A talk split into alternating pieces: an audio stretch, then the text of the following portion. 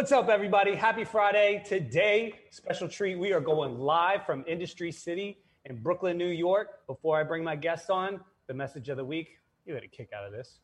If they build it, no, fuck, I fucked it up. Nice one. he, he, he's, it's his fault. If you build it, they will come. Yes. Fuck. Wow. It's been a while since I watched Field of Dreams. I got confident. I was happy. We, we're in Fort Hamilton Distillery in Industry City in Brooklyn. He's given me three drinks already. It's going to be, as Dave Chappelle said, it's only going to get worse from here.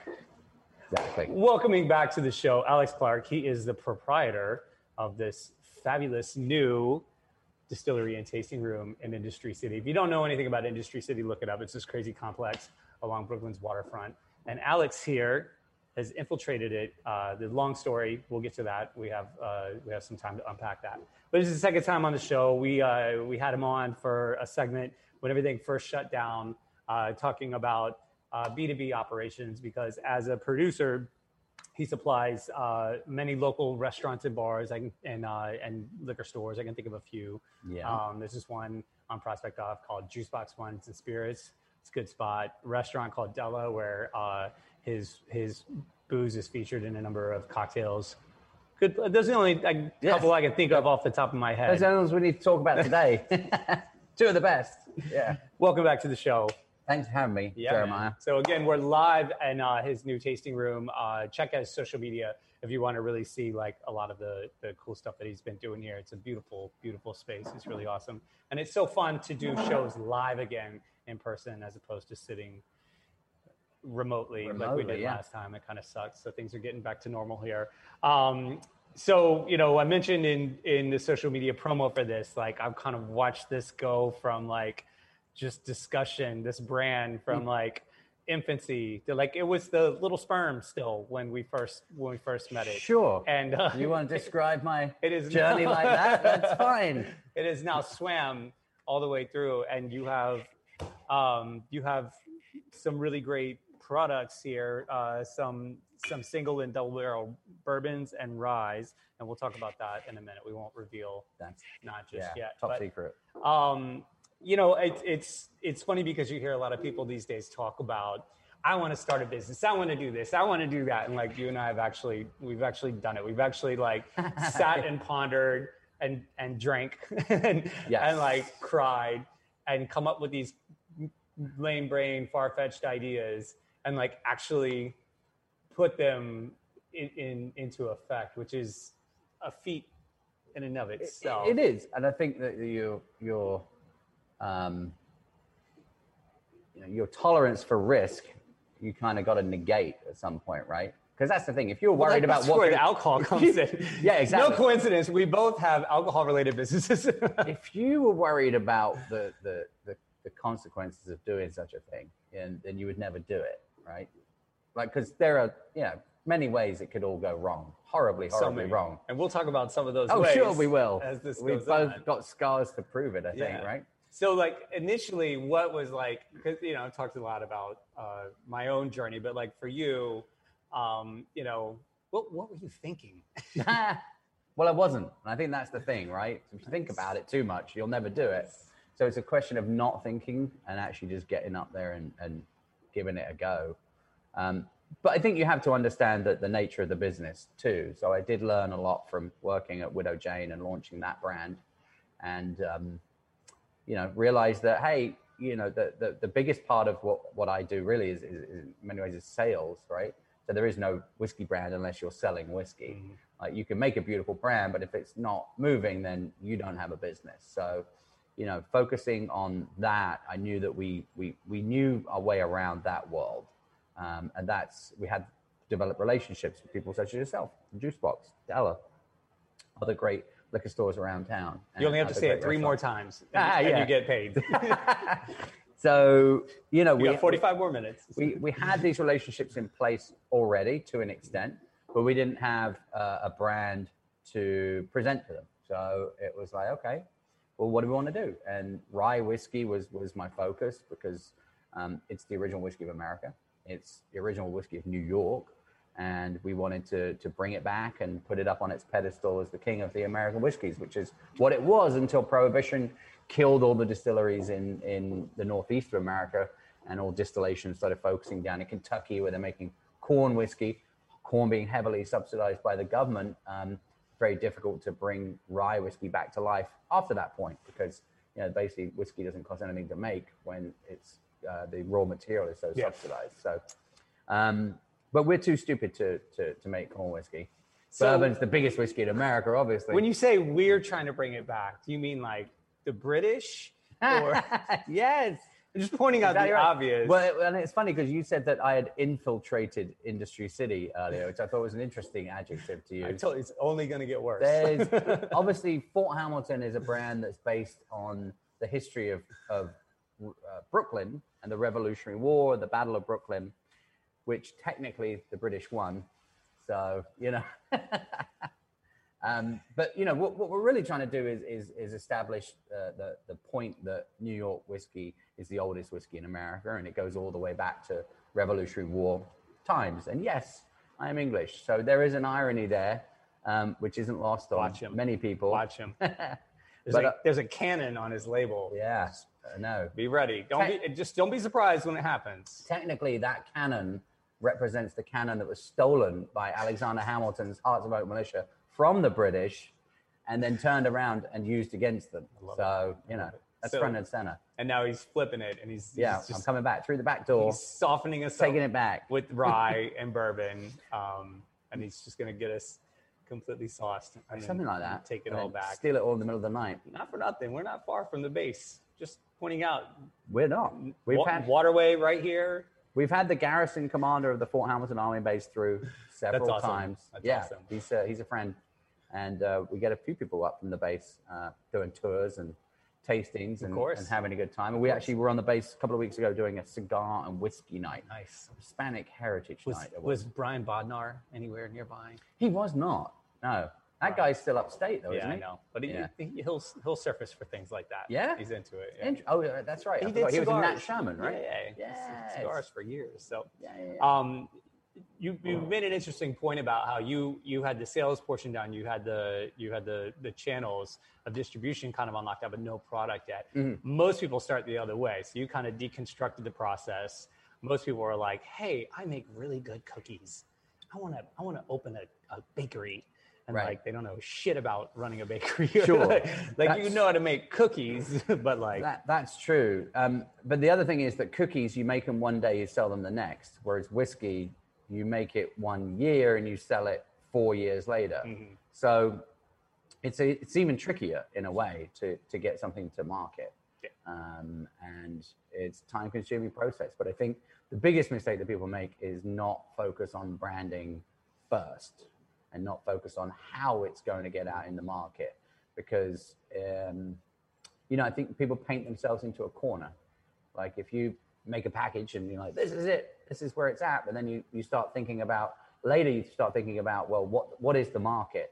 Where is this going? How is it going? How are we growing this? It's too late. Your package is already there, your message is already out there, and you might have missed the point potentially. So where where did this uh, focus on on branding start for you? I mean, I remember drinking in your basement. like That try- was it. Try that and, was the day. trying trying samples and and we talked a lot about branding back then. And Well- which is funny because I, in hindsight, I'm like I didn't know shit about branding, but we talked about it a lot. Yeah, we did. Um, and actually, in the backyard of my house is Mhm. where the, the plan was hatched.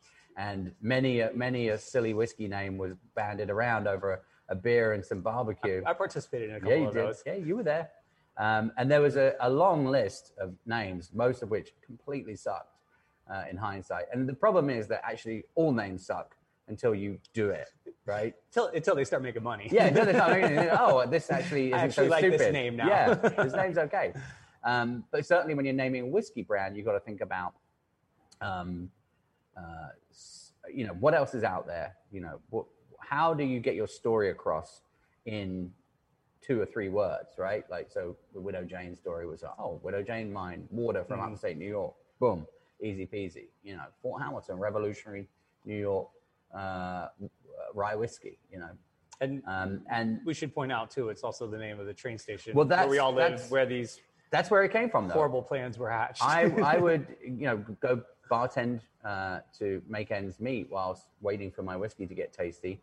And on my way home from on the subway at one in the morning, two in the morning, I'd scribble down whiskey names furiously and get off at Fort Hamilton Parkway with a list of terrible names. And this and whole go, time, it "Fort- was it's right right, in my front of you." face. Yeah. And I was like, what is Fort Hamilton? What, what is this cool name all about? And, you know, it turns out that's where the Battle of Brooklyn started. I mean, as a Brit, you should know that. Didn't they teach this in history class Yeah, when you were you know what? They generally we don't talk much about Revolutionary War in America, believe it or not. World War One, World War Two, absolutely, all day long. We don't really we kind of gloss over the, the late 1700s. Nothing to see here. Yeah. from uh, yeah, certainly from a British point of view, we feel like it was a close shave and we got out just in the nick of time. That's generally how it's perceived over there. You're just mad because you lost the cannon. Of course. Um, was back to our serious conversation. Yeah, Um, deadly serious. so um, you know one of my mentors uh, and one of my first bosses uh, he's built a, a sizable restaurant empire and he talks about the name a lot. Like your name should be very indicative of what you are. Like you have to be careful with some of these names like della. It don't mean shit unless unless you know it doesn't tell a story. You know like that, that Right. it, there, you, you can fall into this trap now fortunately we focus on like being intimate with people so we have the opportunity to tell a story. That's if you're going to do that that's okay but I, I think you made a very good point that just in like two or three words you need to be able to tell people what the hell you're really about. It needs to come across quickly and then possibly like a tagline somewhere in there too that's also like two to three words. Where people get it. Like in that instance it's like okay i know what i'm dealing with here. A lot of the mystery has been removed because there's tons of friction I mean, there's competition. There's like so many things. TTB. We'll talk about them shortly too. Please don't. Yeah, please don't. Don't worry. They're not Um, listening. Nobody's listening. um, but uh, I, I think that is really important that you you really you just make life a little bit easier for yourself when you focus that way. So a number of things you pointed out already that are just huge. If if there actually is anybody listening, and you you are you know an entrepreneur or a business owner, you want to be like think about your channels of distribution. What does sales look like? If you know, I say it all the time. If a tree falls in an empty forest and nobody's there to hear it, does it make sound? Like, I know that's deep for you. Just, just Wow. we're about to take a break. More whiskey. you can- you can- um, anyways, it's just like if nobody hears, if nobody's there to hear you, you know, hear your noise, or you you can't reach them. What what do you have? You've got a shiny little box. You Right. got a pretty little package, and that's kind of it. Yeah. So there's a lot of you know angles that you kind of have to attack uh, from the get go. Right. Um, and I think that the naming is is, is key. Uh, certainly for for a whiskey brand where people are going to be talking about it in a bar or a restaurant setting, um, and you want people to be able to share that story quickly and efficiently. Um, but not, not for nothing, you also need to make sure that it's a name that is trademarkable, um, and that's something that we um, had uh, a run-in with earlier on in our inception. The, the original name uh, for the for the business was uh, a Brooklyn formative name, and you know geographical locations are hard to trademark. Yeah. Um, and so people tried to chase us off of that mark, and and ultimately we were in the right, they were in the wrong, and we ended up getting money uh, paid Oh, to us to, I was gonna say, it to help the- launch the business. It wasn't the U.S. Army by chance. It wasn't They the were US like no, I mean the trademark law is an interesting one. It's basically about the channels channels of distribution that your product uh, trades in. Right. So unless the U.S. Army suddenly starts to make booze, Fort Hamilton is not going to be trademarkable for them. Um, but uh, you know, so um, yeah, we we had a run in there. I know a friend of mine who started up a company doing uh, uh, men's cosmetic stuff. Uh, he um, launched and then got in a trademark dispute, and all the hard work he'd done disappeared because he had to stop selling under that name. And the name that you have is the value Yeah. of your company. Really, it's all about intellectual property. Um, so yes, you've got to do sales, but ultimately, down the road, how is your company valued? And your company is valued according to brand recognition, name recognition, and if you don't have your IP locked up Yeah. and your trademarks tight, then you're in trouble. So um, yeah, Yeah. take that one to the bank, kids. yeah, exactly. All right, we're gonna take a break. We'll be back in just a minute. Sip some whiskey. Hang tight, everybody. Are we sipping whiskey? Are you a business owner? Do you want to be a business owner? Do you work with business owners? Hi, I'm Stephen Fry, your small and medium sized business or SMB guy, and I'm the host of the new show, Always Friday. While I love to have fun on my show, we take those Friday feelings of freedom and clarity to discuss popular topics on the minds of SMBs today.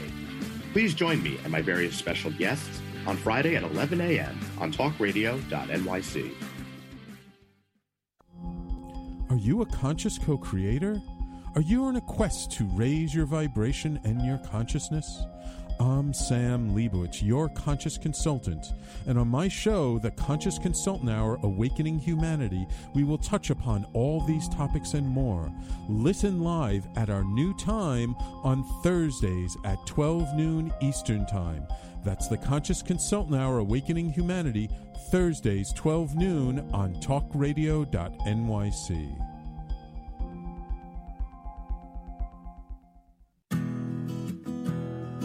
Are you interested in having a better relationship with yourself, others, and God? Greetings. I'm your host, Dr. George Andow, for the show A Journey Through into Awareness. On my show, we journey into the awareness that the mind of God is the true seat of our personal consciousness. We join together each Monday at 7 p.m., so tune in on Talk Radio NYC. Listening to Talk Radio NYC. Uplift, educate, empower.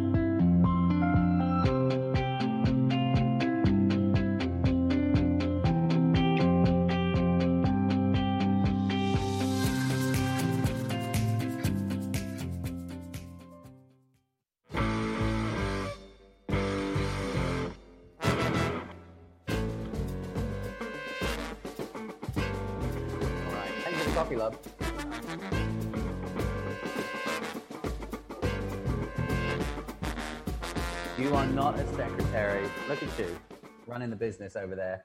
All right, we're live. He's yelling at his secretary. Live from Co- co-founder. Fort Hamilton Distillery in Industry City in Brooklyn, New York, right on the waterfront, not far from the actual Fort Hamilton base. Alex here has got plans. Joining me today, again, Alex Clark. Uh, shall I call you a partner then in, in Fort Hamilton? Co-founder. co-founder. Yeah. Okay. I, am I a co-founder too? Because I spent all those you, times. you drank a lot of whiskey in my backyard. In that case, Is that all? There's a lot of co-founders Yeah, out there. exactly. Millions, probably. That's awesome. Um, so yeah, we're here in his his gorgeous new facility in Industry City. How long have you been here for? Um, we signed a lease here probably two and a half years ago. Okay. Is that right? Yeah, that's right. Just gotta ask his secretary. Yeah, Um, two and a half years. No, it's it's absolutely right, which seems incredible because, um, you know, You've only been open three weeks. yeah, exactly. Yeah, we've only been open a few weeks because, um, you know, there was a pandemic. Apparently, So rumor has it. we talked about some pitfalls to watch out for uh, in the first segment about branding, um, particularly uh, trademarking. Um, but yeah, they're they're bigger bigger fish in the sea that could that could scoop you up. So you signed two and a half years ago. When was your slated like opening? Last March. Yeah. March of 2020? March 2020. Did something happen? Something happened. to Yeah. tell. Well, apparently the pandemic happened, and not only did we not get to open our Apparently, distillery- are you one of those naysayers? You're like, No, no, no, no. didn't happen. No, no, it There's happened. No virus. It, it happened. Um, so we um, we had built the tasting room with a view to getting it open uh, last summer, summer 2020 or spring spring summer 2020, and I was going to leave my bartending job in the city, which had helped you know pad our income whilst building Which is a a- supply chain of whiskey. Another really good point, right? Is like a lot of people are like, I'm going to quit my job and open my own business. Oh. Like, Yeah. Depends on the business, I suppose. Um, but I don't think quitting your job is generally the right move for 99% of people. Um, I certainly wasn't the right move for me, but I, I'm in a business where um, inventory is extraordinarily expensive and time consuming to make. So for the last five years after leaving the other distillery, it was like, let's, let's focus on building a supply chain of whiskey, growing our relationships with local uh, retailers, such as yourself, um, in a sustainable uh, and steady manner, not just blow it out and open as many accounts as we could. Right. Could have done that in year one. Could have opened a ton of accounts, and you know, then you have to back it up with more whiskey. I was going to say, three months And- in, you're going to have no and- booze. Yeah, you have no then booze. you have no sales. Yeah, no sales.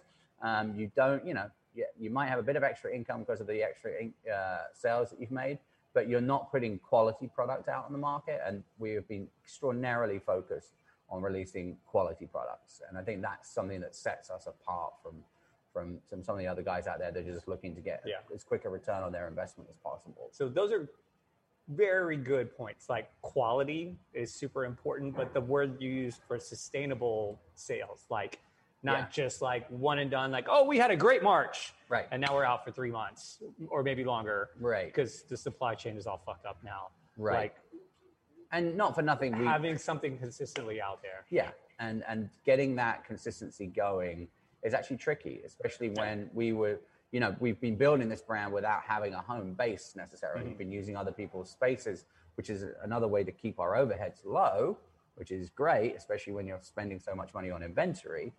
Um, and we had to do it that way, um, but it's also tricky because now you're in a highly regulated industry. You're you're you know swimming around about the TTB. other people's. yes, I knew it was going to happen. You made it happen. Your I'm a spy for them. They want. They Yeah. wanted. They brought me in. I got to nothing get to hide, buddy. We are guts. totally legit. Yeah. You know, and especially since last, well, last March we were supposed to move in. All construction got shut down in Brooklyn, so we weren't able to get our licenses over the line Mm. until August, and so it was almost like six months delay in that. Um, and of course, no one was rushing around like, "Oh, please get your tasting room open as Yeah. quickly as possible," because everyone was just locked down and fearing for Like their run lives. Run a hose out to the street. And Yeah, like, shoot shots down. That's the way to do it. Good God. You know, we had, we had thought about. I was like, well, how are we going to do this? We're on the hook for rent. We um, we can't open the tasting room to the general public. You know, what are we going to do? We I considered um, releasing a ready-to-drink cocktail uh, because that's something that we could technically sell from the tasting room to go. Uh, the law had been re- relaxed at the time to allow that for, for, for craft distilleries to do that. Since then, it's been tightened back up again. So, in a way, I'm glad we didn't go down that Right. that road. It would have taken a lot of resources away from potentially our core um, mission of making Fort Hamilton whiskies. Um, you know, great. It would have been nice if they just left that one alone, though. Oh yeah, sure. You So- know, yeah, yeah. Would've- Being able to ship to to um, But I mean, who- customers. Who are we hurting, really, with that? I, I don't I know. That's that's that's another that's It's another a- episode Another, right there. another philosophical That is a question. long yeah, episode. Um, so yeah, I mean, I think ultimately that's the other thing too. Is like when you're in a business, you got to look at, you know, the ground shifts, and you've got to be ready to to, to move on it too. Um, so yeah, looking at other pathways to market, um, such as internet sales, which we've we've focused on quite heavily. And so if you go to the website now, you'll find that we can ship you products anywhere in America, which is a new thing for us. Yeah. Then, of course, because of that functionality, we um, now have the ability to, to drop a marketing campaign out there, which can say, click this button to buy Fort Hamilton whiskey. Well, then all of a sudden, with that, that all makes sense, right? There's a reason that we've done it that way. Um, but again, these, these didn't happen overnight. These are these are these are relationships we've had to build with other retailers and and um, and understand the pathways to market. And some were by force. like you wouldn't have gone down that. Would you have taken that path otherwise? Um, n- not as quickly as, Right. as I did. Uh, absolutely not. I mean, I think eventually any business is going to maximize its potential by getting all the avenues to, to market open. Um, but to do it as quickly as we have, it's probably a bit unique. Um, and we also sort of looked at other states as well. We opened up Kentucky um, last year in California, which are actually going really well for us. Um, and uh, but the problem is we haven't. We, we only just got to visit Kentucky, which is you know you've got to kind of have boots on the ground in Yeah. these states too. So um, we sort of we, we took a sort of a different view on it, and, and instead of just being really reactive to um, COVID and just coming out with like an RTD cocktail format and getting that to market as quickly as possible, because people weren't allowed to go to, to bars and restaurants, so it would make sense that you could provide them that in a liquor store environment. But a lot of other people were doing the same thing too. Yeah. But then all of a sudden, you're just one of a number of people in that crowded marketplace. And actually, what I did do was decide actually, here's what we're going to do. We're going to actually bring our bourbon out. So we'll get to that in a bit. But ultimately, that was my core mission last year was get the bourbon out there. And you still had, you were still doing wholesale. You were still selling, Yes, but the especially locally to locally, yeah, um, and liquor stores were cleaning up. yeah, but all you know, come, being in food and beverage for, for a long time in the city, like working in bars and restaurants, I have great connections in that in that realm, and that was one of our sort of superpowers actually having some great accounts, you know. So uh, Blue Hill at Stone Barns is uh, with a house pour up there. We're in Jean Georges, we're at Balthazar, we're at Babbo, we're at Marea, we're at you know some great great accounts I in the city. special. I can't afford to eat in any of them, of course. but um, the no, you are special. you are special. You get the special stuff. I show up with special bottles for you. You know that. Shirts. And shirts and hoodies soon. Check out the website. Yes. Um, so yeah, I mean the the the the, the mix of of liquor store sales to um, bar and restaurant sales, which was you know around 65 35 uh, suddenly went to like 95 5 Yeah. um, and it's not because and it's not like we we, we we did start selling more in liquor stores um, but it's not like we could add the same amount of liquor stores that we lost through through restaurant um, There's just not that many. attrition. First of There's- all, no, there's not that many. Um, but what we did do, and I think this is important, is prior to the um, pandemic happening, we brought out the double barrel rye, which is targeted for you know as a sort of uh, uh, small batch entry level offering, which isn't super expensive, um, and, but it's still premium, but because the quality's there, um, and it's targeted, um, you know, on, on the shelf, kind of right around where Bulleit is, and th- having then two different price points available really worked for us. Like that saved our bacon during the pandemic because people were at home going, "Hey, I want a decent cocktail." But you know we can't get it from a from a restaurant. But I certainly know how to Google how do you make a Manhattan, and then go to the store and buy the ingredients. Um, gravitated towards that because it was like you know uh, good enough that it's going to make a really great cocktail, um, and but it's not a hundred dollar Manhattan, it's not a hundred dollar Manhattan, right? So which I love, but it's hard to do every day. Right. So I think that having that that different price points then baked into our um, Yeah. strategy really paid off. Very massively. nice. Yeah. So instead of just like riding in one lane with one kind of price point, which is you're only able to attract a certain kind of customer. Um, that you, On- on either end of the spectrum, You're missing, eh, right? yeah, either way. Like, if You know, all you're doing is, if it's a twenty dollar bottle of whiskey, you're getting people that like twenty dollar bottles of whiskey. If it's a sixty dollar bottle of whiskey, you're getting that lot. But Yeah. there's you know, and there's occasionally there's movement between the two. But you know, you're actually almost in different sectors sectors of the market by And it's hard to market for both simultaneously.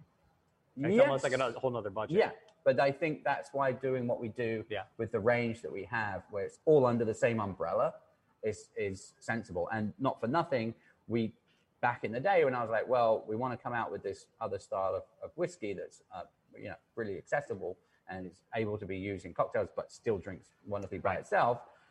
Should that be under a different brand name? And we did an exploration of that, and um, ultimately decided that actually no, it's going to be high quality juice. It should run under the Fort Hamilton banner. It's just going to be a little bit um, lower priced. And the uh, the truth is, if we had have gone under a different brand name, we would have doubled our marketing costs. Exactly. And we right. would have Right. diluted our uh, focus uh, from the market or into the market, and that would have been a bad idea. Agreed. Lord knows I, I looked at it for a while. But Well, I looked at a lot of bad ideas. That's how we learn. Yeah, right. That's how we I learn. didn't didn't jump on it, but uh, I've been there know. for a few of those bad ideas. All right, we're going to take another break, everybody. Hang tight, grab a drink. We'll be back in just a few. Howdy, Grab. I am Joseph Franklin McElroy, host of the new podcast, Gateway to the Smokies. It airs on talkradio.nyc every Tuesday night from 6 p.m. to 7. Every episode is dedicated to memorable experiences in the Great Smoky Mountains National Park and surrounding areas. This show features experts and locals who will expound upon the richness of culture, history, and adventure that awaits you in the Smokies. Tune in every Tuesday from 6 p.m. to 7 on talkradio.nyc. Are you a cannabis enthusiast, a cannabis professional, or interested in entering the cannabis space? I'm Johnny Tsunami, and this is Planet Paco Lolo, a less taboo view. On our show, we will discuss the cannabis world through the perspective of various cannabis professionals. Tune in every Thursday evening, Eastern Standard Time, 6 p.m., Talk Radio NYC, Planet Paco Lolo, a less taboo view. Passionate about the conversation around racism?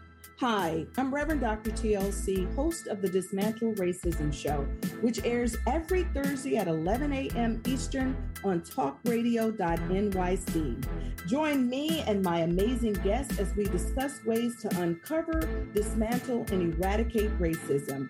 That's Thursdays at 11 o'clock a.m. on talkradio.nyc.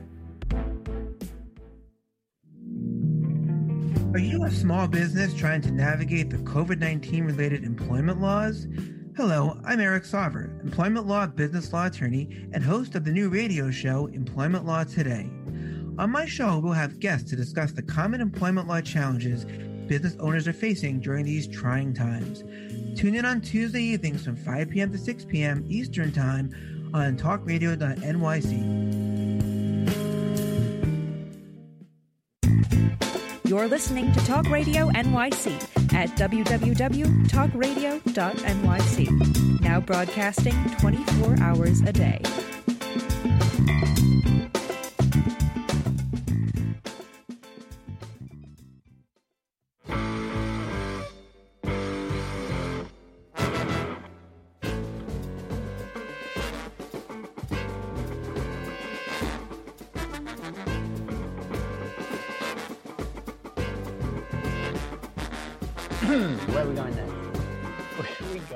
Next? What? We're Oh, going okay. to Fort Hamilton Distillery, where we are zooming in live today, Industry City, Brooklyn, with uh, the owner here, Alex Clark. And where are we going now?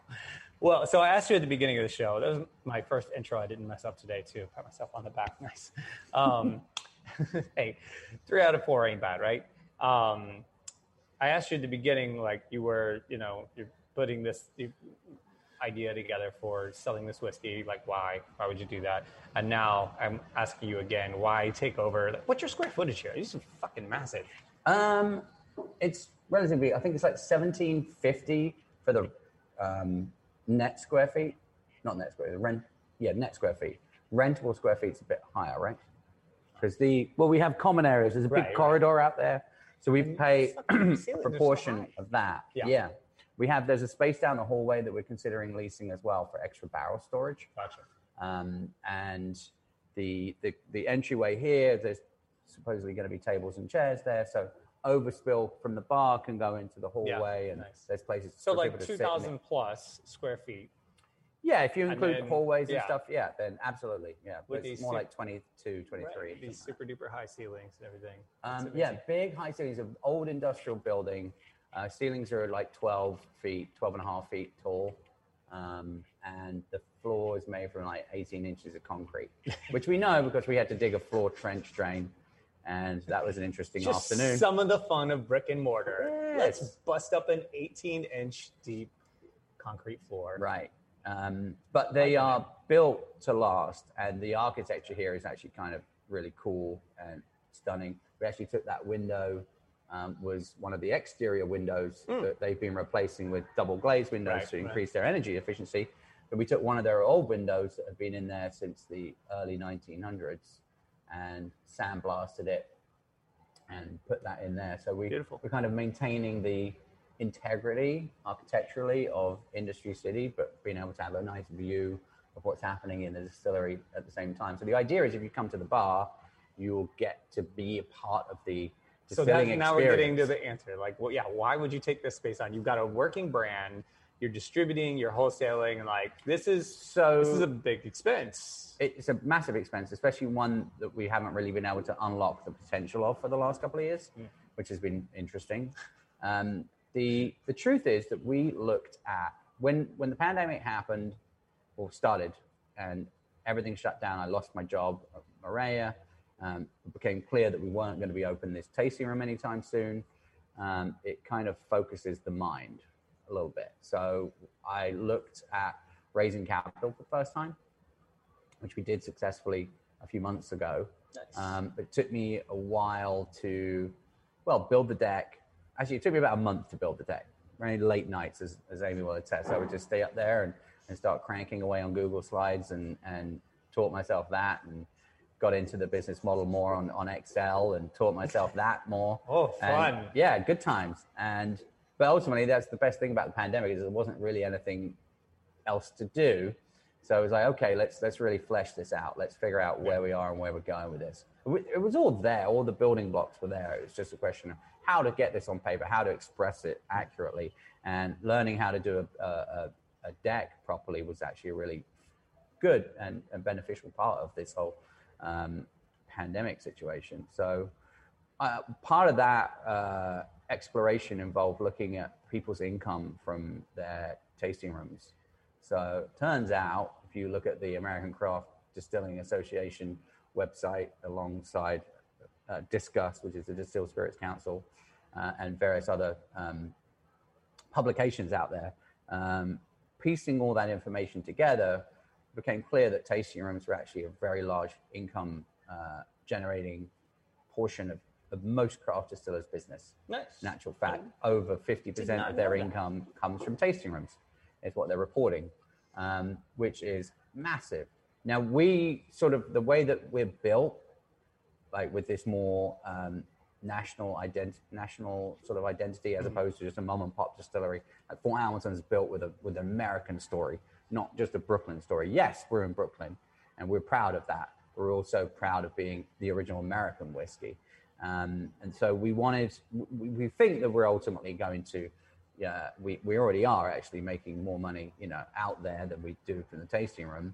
Um, but once we get this up and running completely, um, you know, it's going to generate some some significant income for us because we're in Brooklyn. Obviously, the rent is higher, but then the potential return on the investment is also higher because we have you know a few million people on our doorstep. And you're in this like distillery conglomerate here where you got Yes. Barrows Ginger Liqueur, You've got Wormwood is close by, right? Yeah, yeah they're right there. Standard Wormwood. You've got uh, the um, Brooklyn Kura sake is Mhm. Right. downstairs. You've got Big Alice uh, Brewing as well. So you could come to this courtyard and Just have a really good time.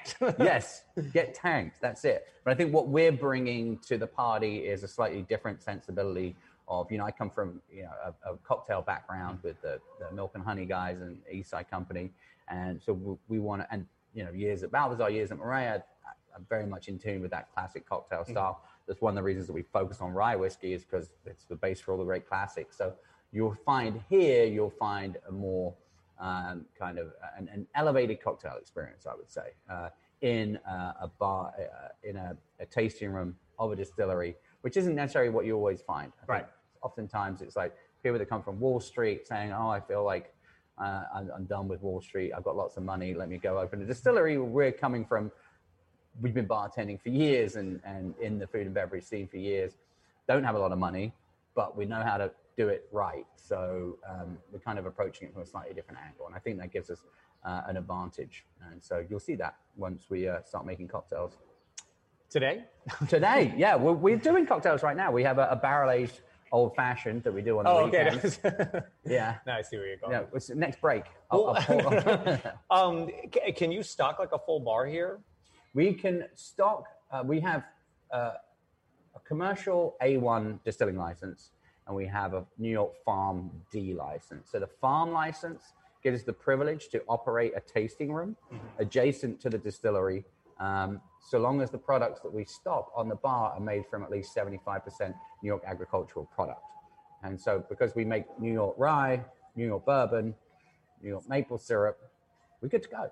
Yeah. But I mean, Um, can you bring we- like other cordials in? Like, can you? so we we're somewhat limited in that scope. Right. Um, so vermouth, for example, uh, we use Method Vermouth, uh, which is a new brand out of New York, which is absolutely delicious. Right. So the beauty is that as the craft distilling scene has um, matured over the last uh, 15 years or so in New York, um, you're seeing more products come out that are competitive with some of their sort of more traditional counterparts. So Right. um, finding a, a great New York vermouth to use is key, and has always been a bit of an issue for craft distilleries that are trying to operate a decent cocktail program. So yes, we can use that, We have Amaros now coming out of New York, which are delicious. My say boy that. Patrick Thatcher Bruto is doing great work. and Um, uh, and even the the bitters like from um, Saint Agrestis, like Yes. his Amaro. I mean the uh, well, he doesn't Amaro, but his Inferno, Yeah. which kind of straddles like Right. the Campari, You get your Aperol. Exactly. So you get that vibe going on too. So, So, you have to use that, that, kind of stuff. Yes, exactly. But that's actually where that might have been a hindrance 10 years ago. Right Yeah. now, it's great. It's great. And it forces you to be a little bit more creative um, with local ingredients. And, Uh, you know that's my thing. Yeah. I love it. Um, and uh, and and you're already uh, a premium brand, so it doesn't. It's not going to affect you in terms of like nobody's going to come here and and be blown away because of the price because everything you're doing deals in that in that like if you're making if you're making drinks with those products it's a little bit more expensive than if you were you know you had like Um, Southern's portfolio and you could just extract Well, we, yeah, I mean, obviously we have accounts with Southern and Empire, um, but we only are extracting New York stuff Right. from those accounts. Um, that being said, you look at the price of Campari, it's Oh, yeah. 30 I know. bucks a bottle, whatever it might be from distribution. It's not cheap. right Um, and so using an Inferno bitter or whatever does make It's the same, It's yeah. the same price. but with So- like some of the vermouths and stuff like that well, know, that's the thing. The method vermouth is uh, from from the distributor is like fifteen bucks a bottle. Right. It's it's the same price as just a little bit more than Dolin. Right. But it's That's- it's actually a better quality vermouth. Right. And it's less than Antica. So basically, it's the perfect solution. everything is yeah. Well, what isn't right? Um, but it's actually a really good solution. So to have that, that actually that vermouth is the final like uh, piece of the puzzle for building a New York cocktail. now we bar. just need a new york tequila well, yes. Uh, some some bright sparks. and now we it. get to talk about the ttb yeah. Okay. Here you go. Keep going back to this.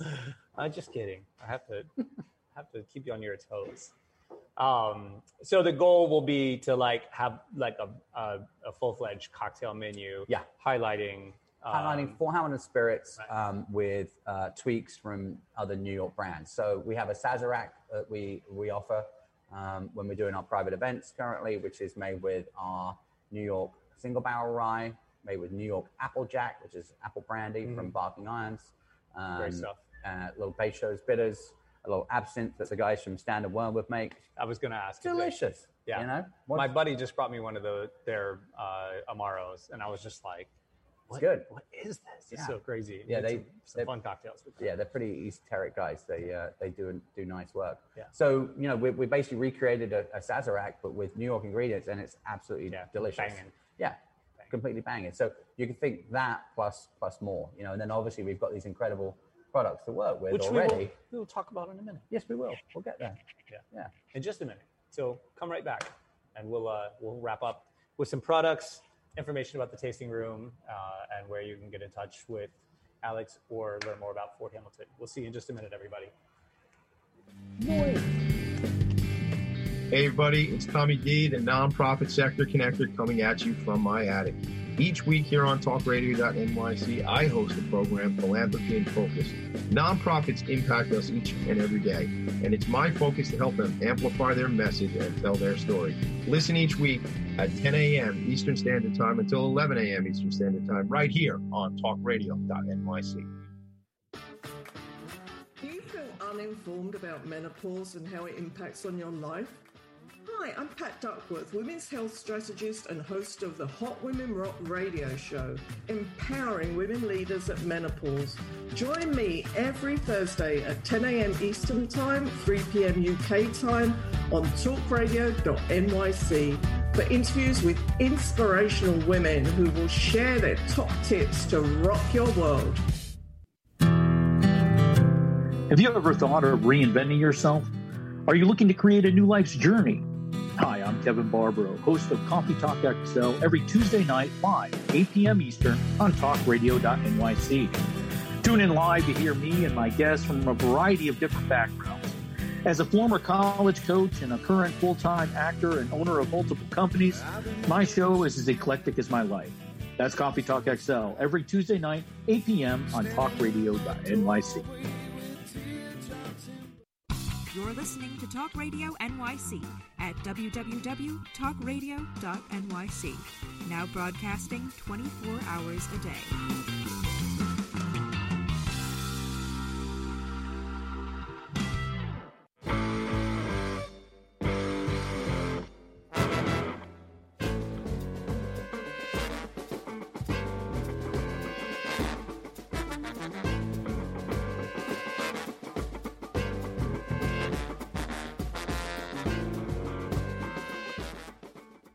Right, everybody, we're wrapping it up today. We're again in uh, Fort Hamilton Distillery in Industry City here in Brooklyn, New York, with my man Alex Clark, the owner, old friends, old drinking buddies. Let's talk about product now. What do you have? I mean, you pointed out some really great things about how it's important to always have something out, but like rye has been hard to keep to keep a steady. Uh, even the even the best rye producers have struggled to keep their product on the shelf. So let's talk about your diverse portfolio and offering. Diversity, yes. So uh, our original product was the Fort Hamilton single barrel rye. Single barrel meaning it's um, we take one barrel at a time. We bottle that barrel individually, and then move on to the next barrel. So it's always unique. You're always going to get something slightly different uh, with a different kind of twist on it each time you open one of these bottles, which is fun. And it's you know single barrel format is where some of the best whiskeys in the world are found. Um, so that's why we wanted to do that and sort of lean into kind of diversity. And not for nothing, each batch that we do, I think we're up to batch 12 now, um, is um, gets a little bit older too. So we are really excited now that we're around four years old on this guy. 90% New York State rye grain, 10% malted barley, also from New York State, um, and then aged in a 30 gallon barrel for around four years. Bottled at 90 proof, delicious. If you want an amazing Manhattan, you want an amazing old fashioned, that will do it for you. Um, so that was our original product. We then came out with a, uh, at the end of 2019, we came out with a double barrel rye, which is our small batch offering. So single barrel meaning one barrel at a time, small batch meaning we probably make about 600, 700 bottles at a time, like three or four barrels, which I, I blend down together uh, to create um, the uh, double barrel style. Double barrel because I'm using two different barrels in there. We're using 90% rye, 10% malted barley in a 30 gallon barrel, and then we're using 95 rye, 5 malted barley in a 53 gallon barrel. Mashing that together to create a double barrel. Um, and we do this at a very competitive price point. You're going to find this on the shelf uh, just under 40 bucks generally, around the $40 mark. Um, then, uh, like we were talking about earlier, you know, the reaction to COVID was, oh my God, then, okay, what are we going to do about all this? Um, and we have been laying down significant amounts of bourbon for a while in New York, um, but we haven't released any in a single barrel format yet, although you can expect to see that next year. Okay. Um, but what we have done is released a double barrel bourbon. So this came out right at the end of 2020 um, as a you know screw you COVID situation. Um, we wanted to get into the market with bourbon. Uh, bourbon's the biggest selling whiskey in America. Um, it outsells rye about 20 cases to one um, currently, but we're here to change that. For sure. Uh, and we are changing that. Um, rye's growing very it's- steadily. it's booming. Night and day compared to 15 years ago. Yeah, right. I mean, it wouldn't move 15 years 15 ago. years ago, you would have like three ryes No, yeah. on well, the shelf and like 25 bourbons. and no one cared. Yeah, And- no one cared about rye. And now, like the one old crusty guy would come in and buy it. right. But now people are rediscovering the classic cocktails and rediscovering rye as this original whiskey style of America, and we're kind of leading the charge on that one.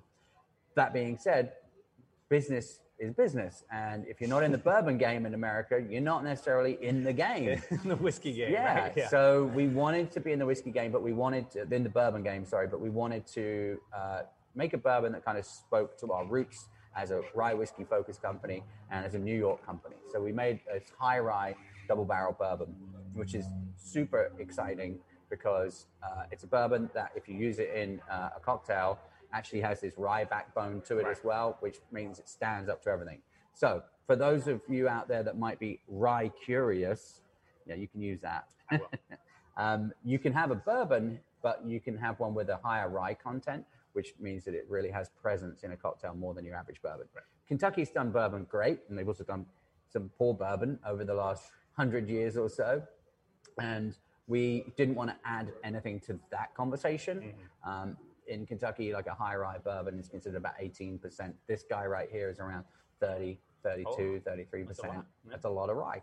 Um, and we've taken from the corn uh, portion of the mash bill, added to the rye portion. So you get really quite a, an interesting uh, hybrid style of, of bourbon, which has this unique rye content there. And the rest is uh, barley in that also, or are you doing some other grains? Malted barley. Yeah. Yeah. So there's malted barley in there too, which gives you a nice little cocoa finish. And uh, yeah, it's a it's a great bourbon. It's a wonderful, unique New York style bourbon with New York attitude. That's the way I like to think about it. Um, then we came out with the um, cask strength uh, rye whiskey, which is yes, that's where it's at. So when I dreamed up this crazy madcap scheme a few years ago, I wanted to recreate that essential style um, that was around 100 years ago. So to do it, 56? 58.5 58 percent. That's 117 proof, and um, we're barreling everything at 120. And over the years, it, this is four and a half years old. Over that time in a barrel, proof can go up, proof can go down. You're always going to get less out than you put in, significantly less. Um, but what happens is the flavors intensify as the angel share happens, and as the whiskey oxidates slightly, so oxidizes. So we um, uh, really happy with the way this is showing. I was tasting with um, uh, Danny, the head distiller from Barton 1792, the other day. He was Mm. blown away. He couldn't believe that this came out of a 30 gallon barrel. Um, so we're really showing people the potential of New York rye whiskey with this guy. Um, and it's uncut, it's unfiltered. This is available from the website, uh, forthamilton.com. Um, and you know, you can check F out. R T, right? F O R T. I always fuck this up and I put F T, and I. It Well, know, yeah. that's just lazy. I know. Yeah. F O R T Hamilton, yes. Um, then just now, just last weekend, we brought out our first bourbon barrel aged maple syrup. Boom. Who doesn't want that on their pancakes or in their old fashions? My God, we are doing barrel aged maple old fashions now on the weekend down here at the tasting room, which is open Friday, Saturday, Sunday. Check out our hours at forthamilton.com. You can book a tour. Uh, come visit us. Uh, we do a beautiful tour. Uh, we talk about the history of whiskey in, in America, history of, of Industry City, um, the history of rye in general, how we make the whiskey. You can uh, taste whiskey straight from the barrel. You can taste whiskey straight from the still. So unaged whiskey, full cask strength barrel whiskey, clear, and then that clear stuff. clear, that good stuff, just the way you like it. Um, and then we also let you bottle your own bottle of whiskey, which you can then uh, take with you at the end of the tour if you want. Um, so yeah, forthamilton.com, you can book online there. Um, but the barrel aged maple syrup is fun because it also means that now I have barrels that once were emptied for bourbon, refilled for maple syrup. Then when they're emptied of maple syrup, I'm refilling them with rye whiskey. So we're going to have New York uh, maple finished rye whiskey, and that's organic New York maple syrup. So And just then- real quick, because I don't want to eat up too much time, but this is like it. a legit like TTB question. How Yeah. does that repurposed barrel work? Because typically, like just to label it rye, it has to be in brand new. Right, but if American you're if you've already qualified it as a rye because you've aged it for like in this case four years in an American heavily charred brand new white oak barrel, it's a rye whiskey at that point. Mm-hmm. Gotcha. Then you have to submit a new label which says rye whiskey finished in a maple syrup cask or something along those lines. Um, at that point, and then you have to submit a formula to the TTB showing what it is that you've mixed together. So basically, we put rye whiskey in this oak barrel, um, and we've uh, which had formerly had maple syrup in it. So it becomes almost like a blend at that point, right? So Yeah. Ultimately, they just want to know what ingredients we use to create this new style. But that's the, And the you to- workaround is it has to be rye. You couldn't take brand new free run, throw it in the maple syrup barrel, and call it a No, rye whiskey. that is In correct. a maple barrel, No. that would not. It could be called whiskey distilled from a rye mash or something like that, Right. But that is a much lower classification, which involves And a not- lot and a lot more words. Yes, it is. You want to keep it Um, streamlined. yeah. So no, we, we don't want to do that. We want to use the best ingredients we possibly can. So we, we make that rye totally complete Mm. and then we're putting a spin on it. Most people would like, they're going to finish something with maple syrup. It means they would use an inferior product to do that. We, we don't want to do that. We want to swing for the fences. We want this to be the best damn maple finished rye whiskey you've ever tasted. Boom! That's the way we do it. Nice. Uh, address is 6834th Street, correct? Correct. Yes. In Brooklyn, uh, Industry City. Check it out. FortHamilton.com, F O R T. Yes. Uh, social media Fort.hamilton.distillery. on Instagram, and you're on Facebook as well. Instagram, Facebook. and Twitter. And we are on Yeah, Twitter. I found you. You- That's you- actually ft. You Hamilton. don't put shit up there, but I found you. yeah, I don't. I tagged you. I was Yeah. like, all right, at least it's there. I didn't even know Twitter was still a thing. Twitter's great. I love Twitter. Uh, so check it out, Fort Hamilton. Uh, you know, distillery, all their different offerings uh, online and everything. But you know, Alex has got great advice too. I've watched this play out uh, from day one and seen this brand grow, and it's Yeah. it's always fun to see. I love I love the story. I love to hear the tale of uh, catching the big fish, and uh, yeah, he's got great insights. If if you're interested in just like getting your thing off the ground too, come have a drink with him and chat with him. Please do. He's a wonderful fellow. I still think he's going to try to overthrow the the country, but it's just. I don't think, nice- don't think you need any help with nice that. Damn. And with that, we're out, guys. Have a great weekend. We'll see you next week. Peace. Thanks. it's true.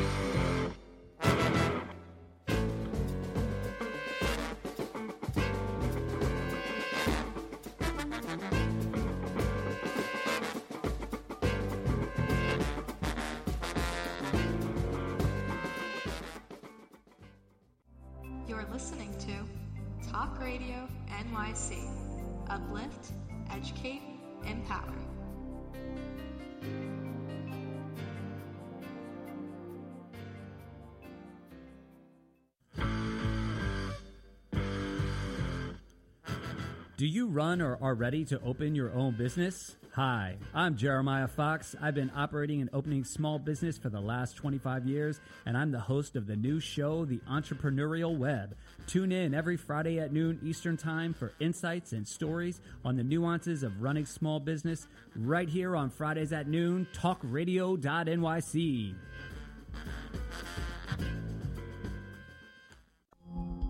Are you a conscious co creator? Are you on a quest to raise your vibration and your consciousness? I'm Sam Leibowitz, your conscious consultant, and on my show, The Conscious Consultant Hour Awakening Humanity, we will touch upon all these topics and more. Listen live at our new time on Thursdays at 12 noon Eastern Time. That's The Conscious Consultant Hour Awakening Humanity, Thursdays 12 noon on talkradio.nyc.